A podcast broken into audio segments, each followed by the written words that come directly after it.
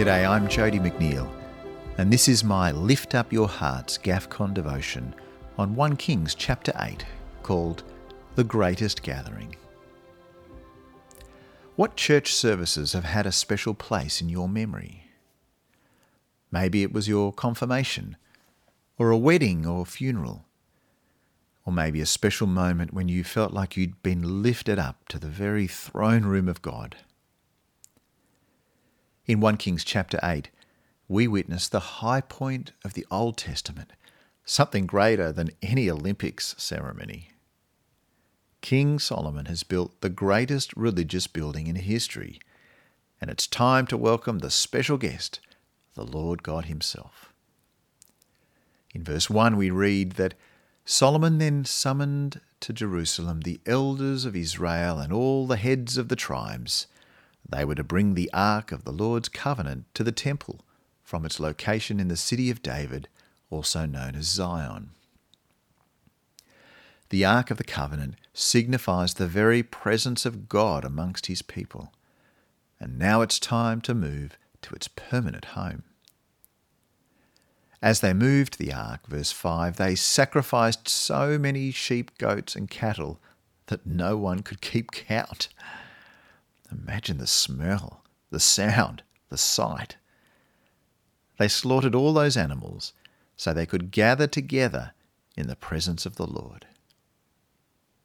Then the priests placed the ark in the most holy place under the wings of the cherubim. Verse 6. The reason that the ark mattered so much was that within it there were the two stone tablets upon which the Lord wrote his Ten Commandments, his words of promise. The voice of the Lord is in that ark, and his promise is in his presence. They are the heart of his relationship with his people. And that's why his word should matter so much to us today. For that's how he's present among us now by his Spirit. Then, after they placed the ark in its permanent location, a thick cloud filled the temple, verse 10, which was the glorious presence of the Lord, verse 11. They could literally see the presence of the Lord God in their midst. Then, as Solomon stood before the Lord, he prayed a wonderful prayer of devotion on behalf of the people, saying, verse 23, O Lord God of Israel, there is no God like you in all of heaven above or on the earth below. You keep your covenant and show unfailing love to all who walk before you in wholehearted devotion. Then, after his magnificent prayer, he turned and blessed the people, saying, verses 57 and 58, May the Lord our God be with us as he was with our ancestors. May he never leave us or abandon us.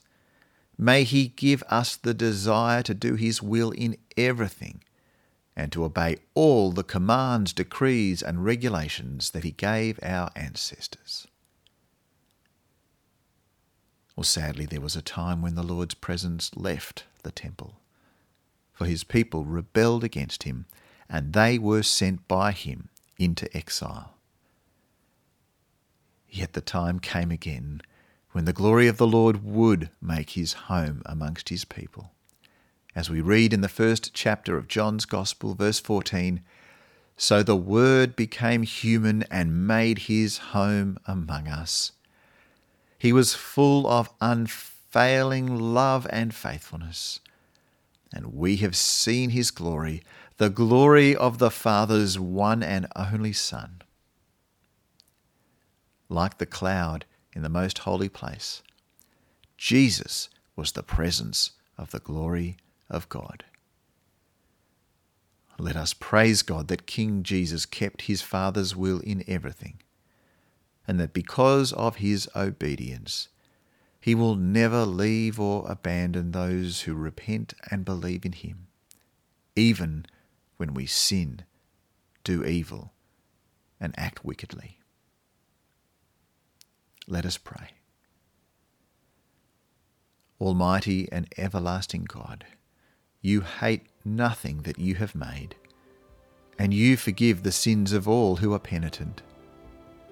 Create and make in us new and contrite hearts, that we, lamenting our sins and acknowledging our wretchedness, may obtain from you, the God of all mercy, perfect remission and forgiveness through Jesus Christ our Lord. Amen. Lift Up Your Hearts devotionals is produced by GAFCON Global Anglicans. To support this and other GAFCON ministry, please visit gafcon.org.